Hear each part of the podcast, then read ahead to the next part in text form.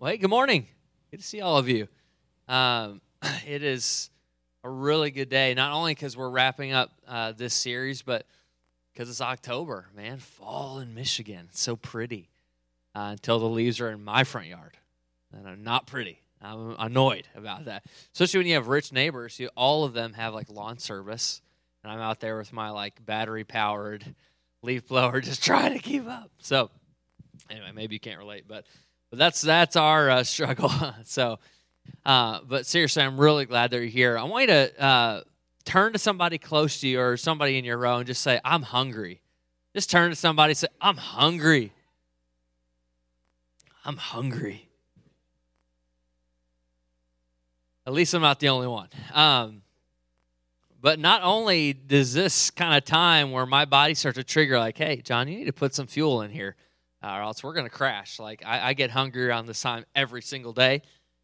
But secondly, uh, today for me, and hopefully you came this way too, I'm spiritually hungry. Like, I am hungry for what God wants to say to us. And, and full disclosure, Lindsay and I have been homesick all week long. Um, I am on so much Dayquil, it's not even legal probably right now. And so think, some things I may say just pretend like I didn't say them, or go watch another service. You know, like just uh, full disclosure, uh, it may get a little interesting in here. Uh, so I'm really glad that you came. And uh, if I cough or have to take a drink, just give me a ton of grace. All right, sound good to you? And I will stay away from you with my germs. Deal. Uh, if you're online, good choice uh, today. But some of you know, like when it comes to hunger, typically, again, I have this rhythm. So we'll do second service as soon as everyone's left the building, the doors are locked, I get in my car after Sunday. My first thought is like, what's lunch? And maybe yours is too, but that's like my first thought, even during second service, like mid sermon. I'm like, man, what am I going to have for lunch? I'm getting, starting to get a little hungry in here, starting to hear my, my own stomach rumble.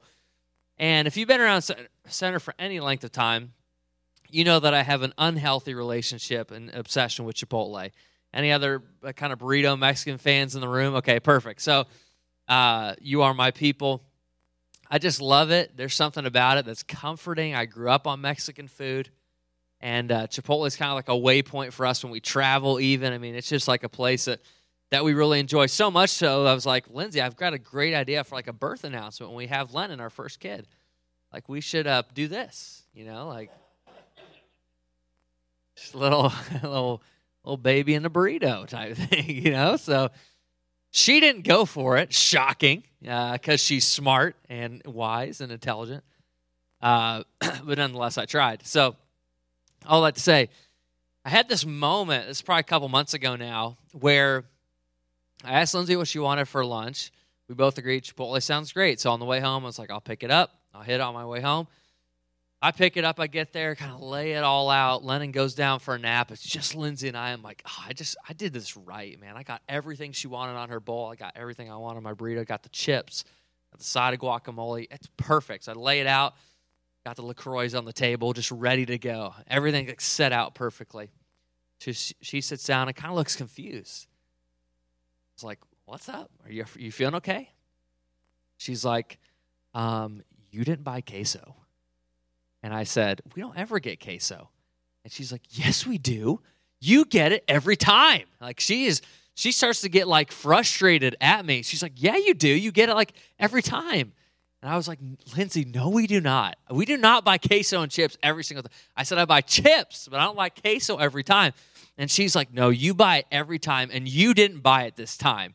And I was like, Wow. Like we had this 30 second blow up over a side of queso. And, and she was right. Like, consistently I do buy it, and in my head I just totally blanked in the moment. Like she's totally justified in her Chipotle fueled anger. And so I asked her, I was like, Do you want me to go back and get it? And then she says the three words, if you are married, you don't ever want to hear your spouse say these. She said, No, that's fine. I was like, Oh, shoot, this is going to be a tough lunch.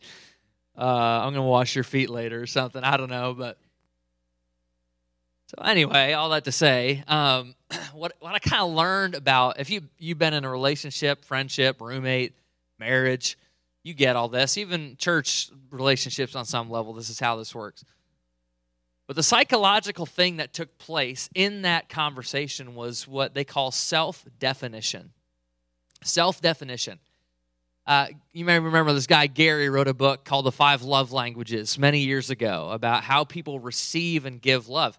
Self definition is really Lindsay in that moment. She got to, she determines what good Chipotle lunch is for her. And it's her bowl, her way, with a side of chips and queso.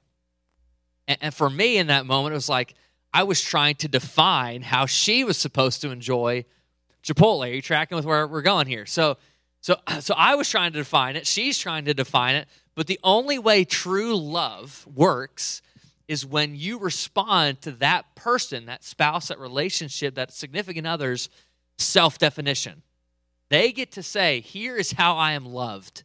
Here is how I receive love. Like it would be an awful marriage. We've been married almost nine years. It would be a terrible marriage for us if I kept saying, No, this is this is your love language, Lindsay. Listen to me. Like it's not what you think it is. I know what it is. And she's like, No, it's not. This is it's been nine years together. Like this is how I receive love. I want the queso. Like this is how this works. And as a husband, I have to learn that. I have to understand that. If I didn't understand that, my marriage would be garbage otherwise. Like self definition of, of how she receives that is so, so important. As we wrap up the series, let me just tell you God has preferences when it comes to worship.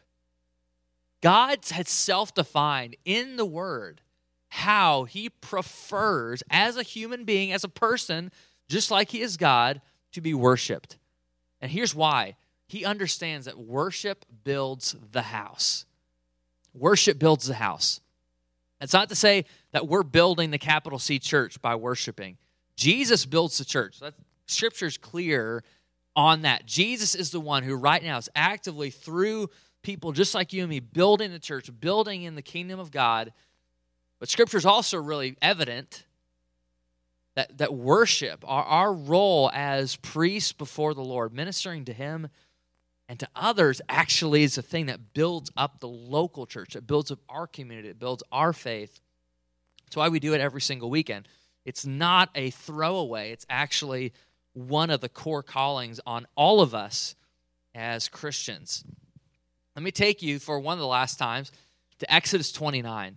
This is a passage and even chapters we've interacted with over the last number of weeks. And I want to take you to verse 1. If you have a Bible or a physical, uh, uh, sorry, a device, you can bring that out now. But in Exodus 29, we're going to start in verse 1, and, uh, and we'll kind of take it from there.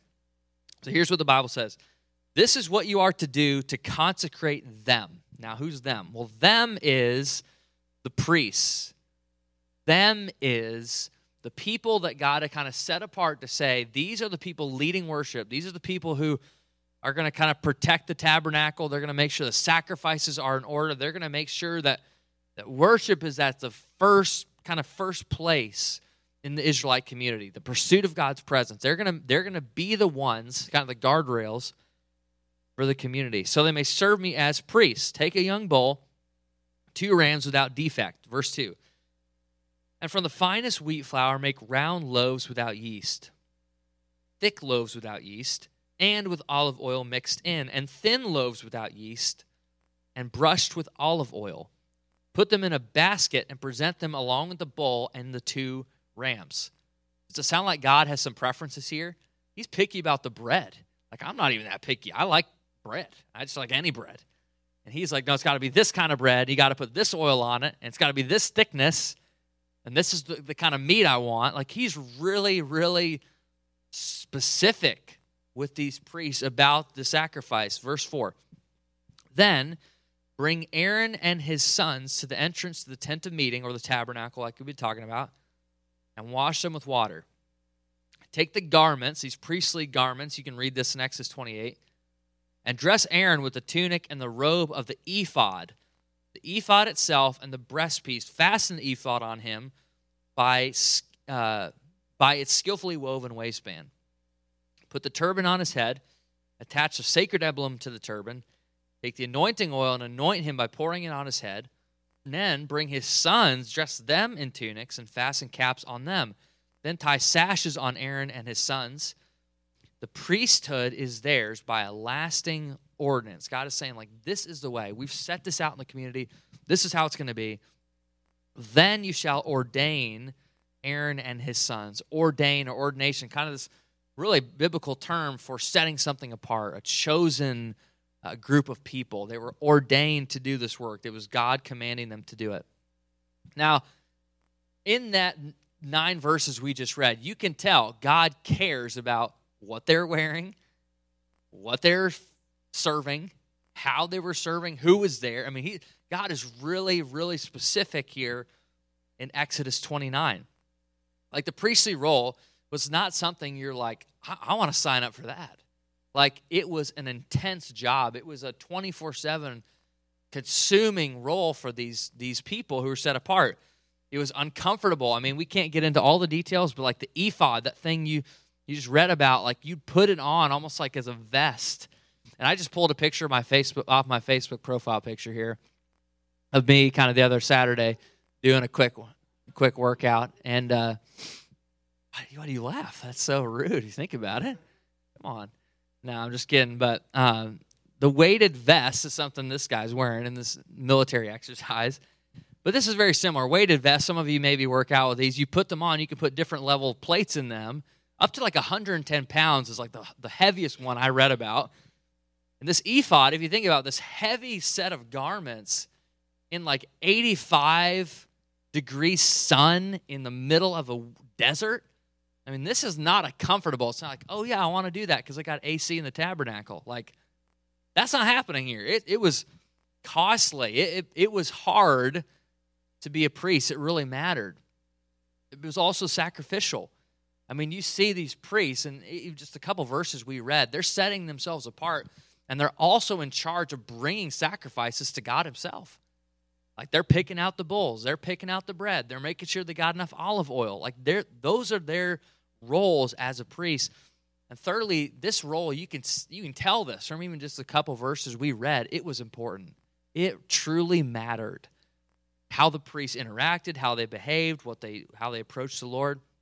Because in essence, one historian put it this way, priests essentially were a walking tabernacle.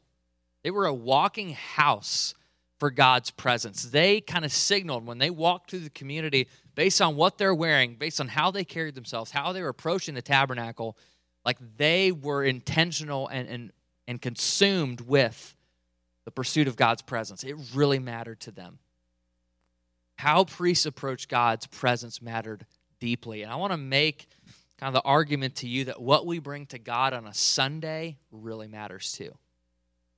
Just like the priests, this walking set of tabernacles, if you will, through the community, what you and I bring, and that's already an assumption. The assumption is not that you just come and, and give and get.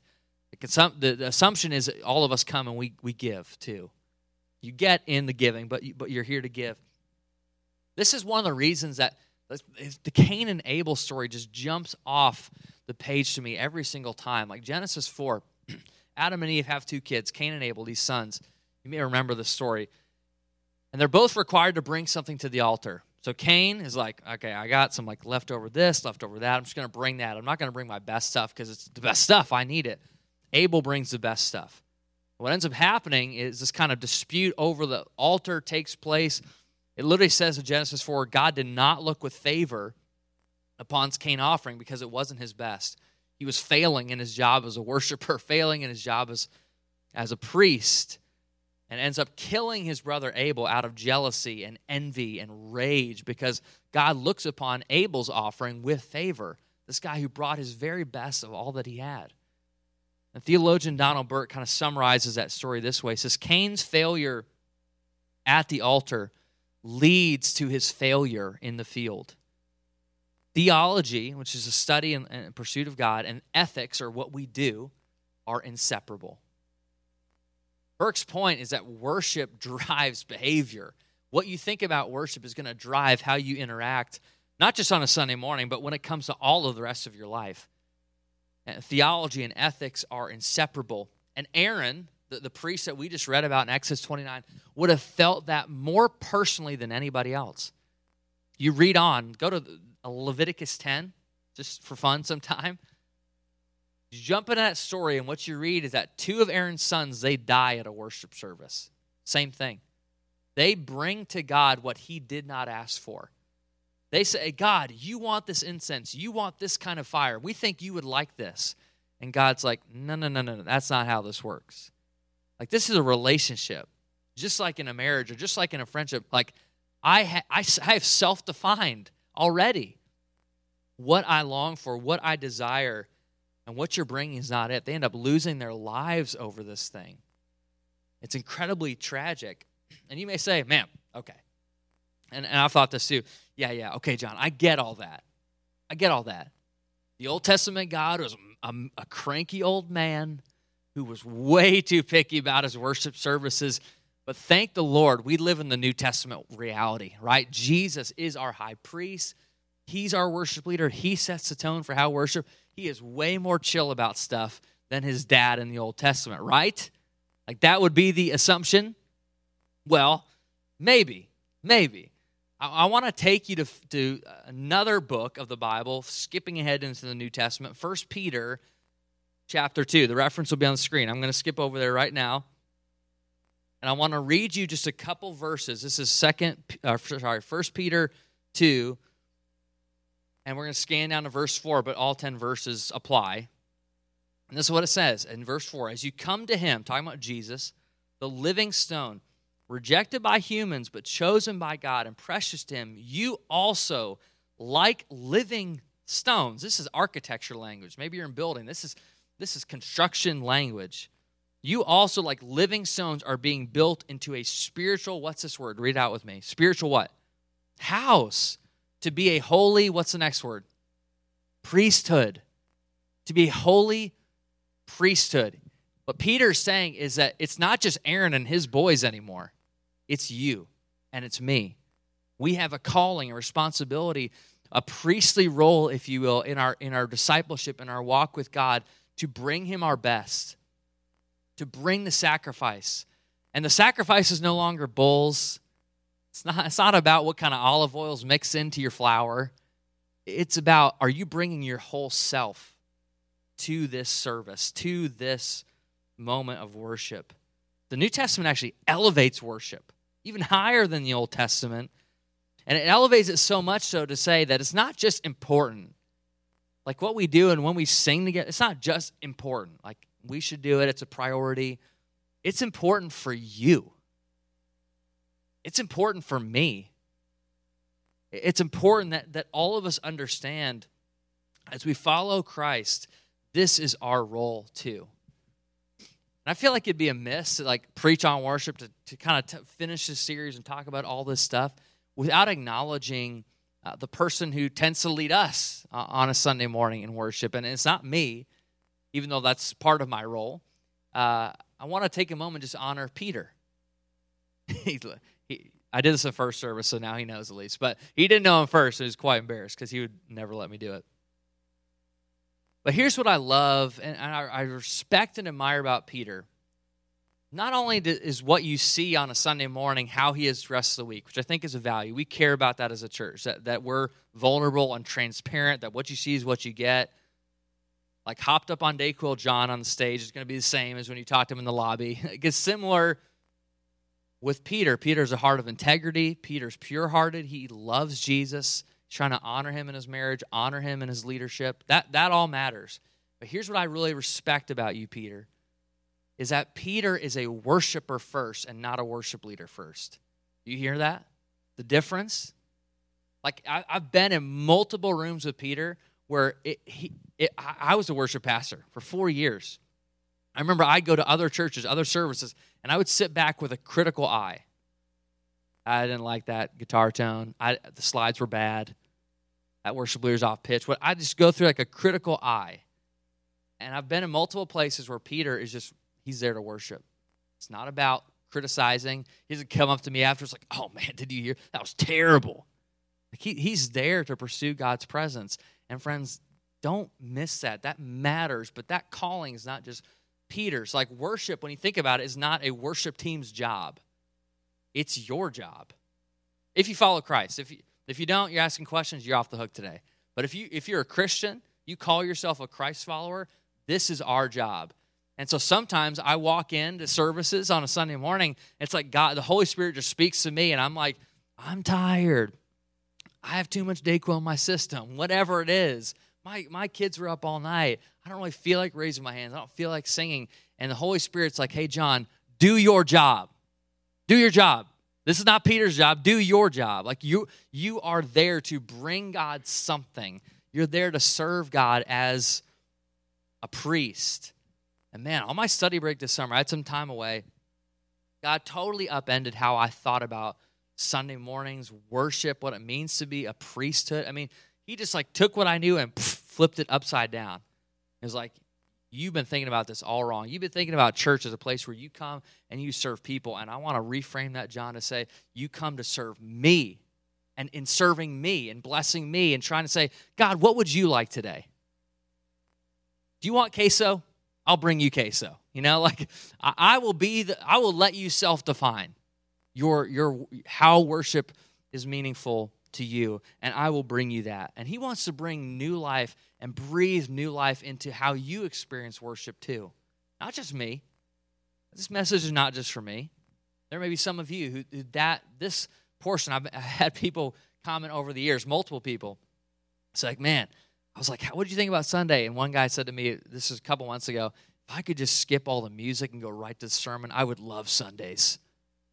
And I was like, wow, I'm honored. That's great. And then the second thing I said was, you're totally missing the point. You're missing the point. Like, like we are here for something much bigger than 30 minutes and hear John talk and babble on about what he thinks about the Bible. Like, we are here for something so much greater than that. You have a you have a job. Do your job. You're going to get more out of it when you come with something to give, not just something to receive. And it's in giving that you actually receive because worship builds the house. This is how the church works. This is why Jesus says, I will build my church, and the gates of hell won't prevail against it. But he says it to a person. He says it to Peter, who we just read. And, Peter's saying, This is what church is like. It's a, it's a royal priesthood, a holy nation, a set apart people who, who didn't know mercy, but now have experienced mercy. This is what he says. This is uh, 1 Peter chapter 2, verse 9. You are a chosen people, talking about us, a royal priesthood, a holy nation, God's special possession. And here's why you are all those things that you may declare the what? The praises of Him who called you out of darkness into His wonderful light. Once you were not a people, you were disbanded, you were disjointed, you cared way too much about culture and politics and money and sexuality and all these other conversations, but now you are the people of God. You didn't have mercy at first, and now you've received the gift of mercy. It changes everything. This is the kind of the core here of the gospel. Now, here's where it gets fun. Like I, Lindsay and I have been able to be a part of this church for around five and a half years. And, and I would say I've had conversation after conversation where people say, like, we appreciate worship as a church. And I, I, I'm thankful for that. Again, I was a worship pastor, I've been a worship leader for a long time. Peter will tell you, I am super picky about what happens on a Sunday morning. None of it's accidental to me or to us. Like, I really care. I want it to feel like we thought about it because God's honoring of it, He deserves it. But, but I've noticed some things that can happen. This is true of me too. I can appreciate worship, but doesn't mean, and I think this is natively true for us at Center, sometimes we appreciate it, but we do not engage it. We're like, man, worship was good today. And that meant that the team did a good job. They played a song that was excellent. We don't engage it. We don't lift our voice. We don't lift our hands. We don't bring our whole sacrifice. We don't bring our whole self. We're just like Cain. We don't bring it to God. We don't see ourselves in that role. We don't see ourselves as priests. We're like, we're not Catholic. Why are you talking about that anyway? Like, we don't see ourselves as playing that. And I asked someone who is fairly new to our church. She's been coming for about two years. She loves this church. She's really involved. I said, How would you describe like a typical Sunday morning at Center Church? Like, what would you describe growing up uh, in church, out of church? Like, how would you describe? And she's like, um, quiet. That's what she said. She's like, quiet. Like, people are very quiet. Like, people don't really talk or sing too loud or do anything too crazy. Like, they could just be quiet. And I was like, wow. I mean, that hit me. Obviously, there's times, like, I connect, I've shared all summer, I connect with God in solitude. Like, times of silence, times of solitude, driving in my car, I don't play music, I don't listen to podcasts. Like, that connects, that helps me connect to God. But there are times where God self defines and he says, lift up a shout of praise. And because I love God, I'm going to shout. And there's times he says, I lift my hand. David says, I lift my hands to you in prayer. There's times where I walk in on a Sunday morning and the first song starts playing, and I'm like, oh man, I would love to be in my bed right now. I'm just not here for it. I don't have the energy for it. And the Holy Spirit is like, lift your hands, change your posture, let that dir- like drive and direct your heart. It will change you. That's why we do it. Like I, I, I know a bunch of people here and I know that for many of us, like the reasons we worship is not to impress other people, it's because we truly love God. And that's what He wants to do for all of us because worship builds the house. See, here's what I found, and I believe this, even over as we've talked through this series singing, lifting your hands, moving your body, engaging your whole self, giving money, baptism, taking communion, agreeing out loud with God's word. All these things are peripheral to the consumer Christian. They're all take it or leave it things. Because worship, if you're just consuming, is about did I like that or not? And I choose, am I going to engage that or not? Am I kind of like a buffet? It's like a Netflix show on, on, in like real life. Like, do I want that? Do I not? But to the priest, the one who sees themselves as serving God and then serving others, oh, that's the good stuff. That's the chips and queso of, of Sunday morning. It's like, I'm here for that. I need that. There's something that connects with like the deepest part of who I am when when I decide to give that to identify God, what do you want? Okay, that's what you want. I'm going to give that to you because I love you. This is how worship should work. But can I let you in on something? I remember the first time I read the chapter Isaiah 6. Isaiah was a prophet, and the first couple chapters, his leader dies, the whole nation is disoriented. He has this moment with God's glory. It's the most profound, one of the most profound, if not the most profound, teaching on worship in like 10 verse. I mean, you should go read it. Teach you almost everything you need to know. But in that, Isaiah has a vision of God's glory descending into the place where he is. Smoke, cloud, I mean, all the things from Exodus we just read, it all just kind of falls on him. And in that, he literally sees angelic beings floating around each other. And he hears them declaring loudly, Holy, holy, holy is the Lord God Almighty. Holy, holy, holy is the Lord God Almighty. Why is that significant? Because what Isaiah doesn't identify is they were saying that to him.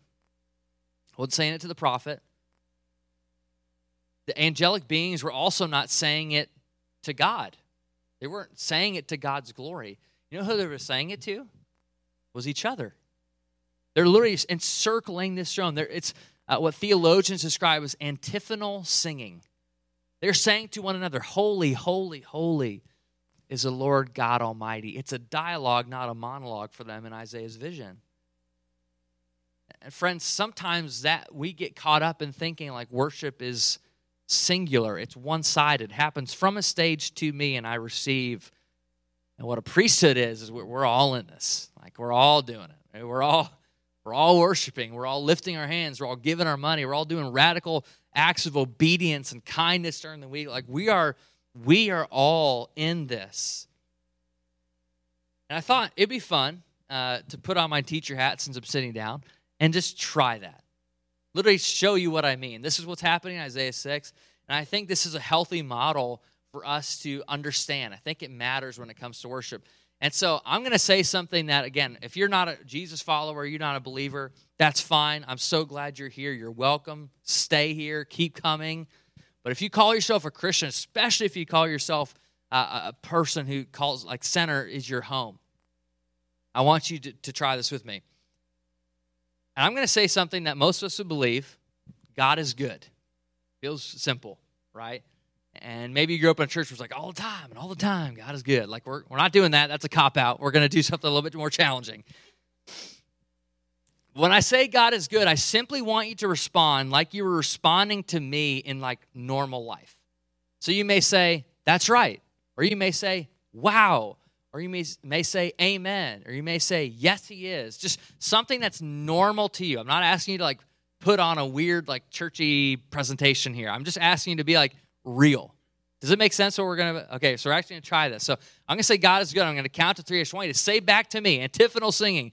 I want you to say back, like, yes, wow, yeah, come on. I don't know, like, put on your, don't do it with a fake Southern accent like I just did, but but try it, you know? So here's what we're going to do. So I'll say, God is good, count to three, and just say something back to me. Make it a conversation, all right?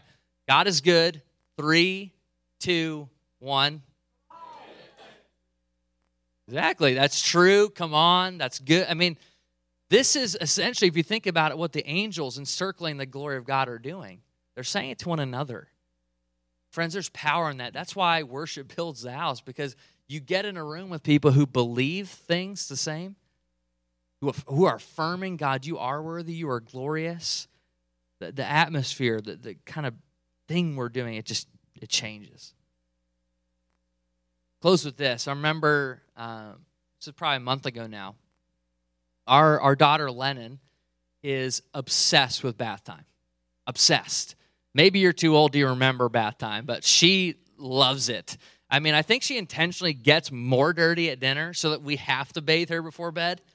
You know, she's one of those kids. And so we are having pesto pasta the other night, and she's just like, it's all over. It's in every hair follicle, it's in every roll on her legs, it's in her crocs that she has to wear for dinner for some reason. It's in all these different things. Like, it just, our house smells like pesto. And so Lindsay and I both look at each other like, okay, we got to give her a bath. Like this is pretty obvious. We're not putting her to, in her crib with, with pesto pasta all over her because uh, we're not bad parents. Okay,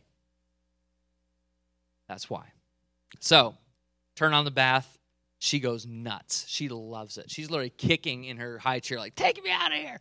So she, we unstrap her, drop her on the floor, and poof, she runs like Usain Bolt, just straight into the bathroom the bath is barely filled up. She's already like flipping her leg over, trying to get in it, getting her toys out of the cabinet. It's like all in. She loves bath time. So Lindsay typically is the one who kind of gets down next to her, washes her hair. She's much more gentle than me.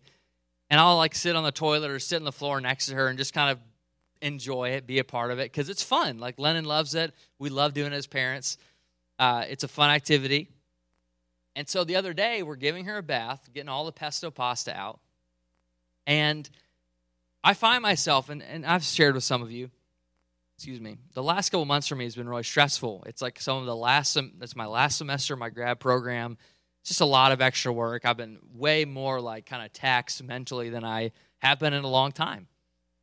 And what happens to me, maybe like what happens to you, is when those seasons occur, I tend to withdraw. I tend to sit and scroll on my phone mindlessly. I tend to waste time. I tend to want to eat out more, just kind of like feel comfortable, like numb it out. That, that's me. Maybe you're like that. And so Lena's taking a bath. She's squealing. She's giggling. She's like just super cute. I mean, you saw the picture. I mean, she's awesome at bath time. She's so fun. Lindsay's washing her hair, getting all the pasta out. It's like an awesome parenting scene. Like she's not screaming, she's not crying. It's just perfect. And I find myself sitting there scrolling on some random person's Facebook feed looking at their like Cabo vacation pictures. I'm just sitting there like scrolling mindlessly. And Lindsay turns around and kind of sees us. And she literally like slaps my knee. She's like, John, what are you doing? I was like, uh, uh, reading the Bible. and I was not. I, I said, I'm just looking at some random person's Facebook pictures. She's like, Lennon's right here. Like, it's bath time. Like, pay attention. And I literally remember saying, like, sorry, I'm back. Like, I'm back. I'm here. Put the phone back down. Locked back into to bath time with Lennon for the next couple minutes before bed. And, and Lindsay was totally right to call me out. That she is 100% right. She's not the bad guy. I'm the bad guy. And what hit me as I reflected on that moment is I think in so many ways, worship is kind of like that moment for us. Like when we give money, we support the mission, not just of Center Church, but like the kingdom of God as a whole, we are saying, God, I tend to hoard money. I tend to want to make it and stow it away or spend it on things that I want to spend it on. And when I'm giving, it's actually a way for me to say, God, sorry, I'm back. I know your heart for me is to be generous. I know your heart for me is to, to worship you, not just with lifting of hands and voices, but you say in the Bible, you care about my money. You want all of my heart, which includes my treasure, the things that I earn. You want that? So I'm going to give it to you. I'm Sorry, I'm back. When we lift our hands in worship, maybe maybe you're like me, where you tend to come in, it's like I don't really feel like doing that. Do I really have to like physically engage my body? Can't I just worship in my head? And when I lift my hands at 10:30 in the morning to, to God, it's a way to say, God, I know you want this. Sorry, I'm back. I'm back. I'm here. You got all my attention. Got my hands. Got my yad. Like I'm, I'm here.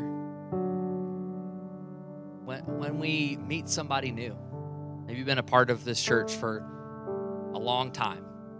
Sundays are a time to come and meet people and talk to people you already know. But you see uh, someone who's new to our community, new to Center Church, walk through the doors, you're like, I don't think I've ever seen that person before which is easier, by the way, with two services than it ever has been. And you take a step to go meet that person, you take a step to get to know them, to share your story, to just thank them for coming to a new place, because going to a new place is weird. It's a way to say, God, I, I tend to make church about what I like, people I already know, friendships I already have, relationships that are established. But you say that every single person in this community matters to you. And so I'm going to go to them. I'm going to love them. I'm going to shake their hand. I'm going to ask their kids' names. It's a way to say, sorry, I'm back. I'm back. I know you've called me to be a priest, to serve you. That's a way I serve you and then serve others.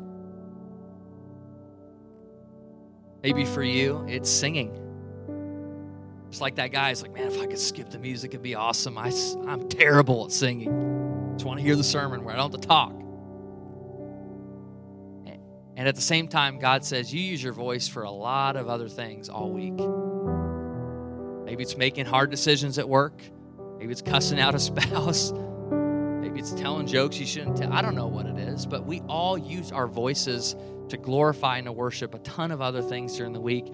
And when we sing, we lift our voice to God, who actually is deserving of our voice, who gave you and I a voice, who gave you the lung capacity to breathe out worship. It's a way to say, God, sorry, I'm back. I'm back. I'm back. Maybe for you, it's just showing up awake. You know, like God has blessed our church with kind of a variety of ages. Some of us Sunday mornings are like, oh man, I'm again, I was up at 4 a.m. Like I was just waiting for 1030. Some of us, it's like, I woke up at 1010 and I just made it at 1035. You know, like and I've been there. I've been in seasons like that. And I, and I can tend to say, God, this is my time. God, I only have two days off from work. Why are you making me want to get up early? Or I don't want to serve because I've got to be here a certain night during the week or earlier on Sundays than normal. I don't want to do any of that stuff. When God asks for your time, when He asks for, for all of us to show up awake and attentive to what He wants to say, it's a way to just say, God, I'm going to get up a little bit earlier because I'm back. I'm sorry, I'm back. You have my attention. When we respond to the word, we respond to the Holy Spirit, when we come forward for prayer or we say amen when, when God's word is taught and spoken again, you're not hyping me up by doing that. I don't need your energy. I'm good. I've got either Dayquil or caffeine in me, depending on the Sunday, and, and I'll be fine. But saying amen or come on or that's good, antiphonal singing, whatever that means for you, verbally agreeing with God's word when it's being preached, and we are a church that believes in what God says, that's a way for us to say, God, sometimes I just want to consume your word. I just want to sit here and just take it in, receive it. Listen to what John learned instead of coming as a priest and saying, God, you have something for me. You don't want me to just hear your word, you want me to obey your word. It's a way to say, God, I'm back. I'm sorry, I'm, I'm back. So, what I want to do is take just a few minutes and pray over all of us. Because a message like this doesn't really have a clear ending. Like, what would be the worst thing for me, I think, is to say, okay, you want to get better at this? Here's three ways to prepare for next Sunday morning. But I can't change your behaviors. I can't change your alarm clock. I could give you Lennon. She'll wake you up plenty early for church. But what I want God to do in all of us is to stir our heart and remind us that we are a priesthood, a chosen nation, worshipers at the core. That's what you were built for. And we have something to give, not just something to get. Worship, friends, builds the house. And so I want to pray and just ask God to do that in us. Would you join me? Father, we sit here full, fully aware that your Holy Spirit is here. And we just collectively say that when it comes to worship, when it comes to bringing a sacrifice, not of a bull or a ram or olive oil or bread, but you, that you ask for our lives, our whole self, our hands, our yod, our voice, our heart, our body, our time, our attention, our energy.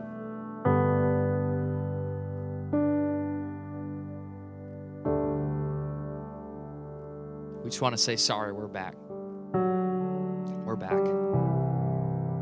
We're ready to hear from you and, and ready to give.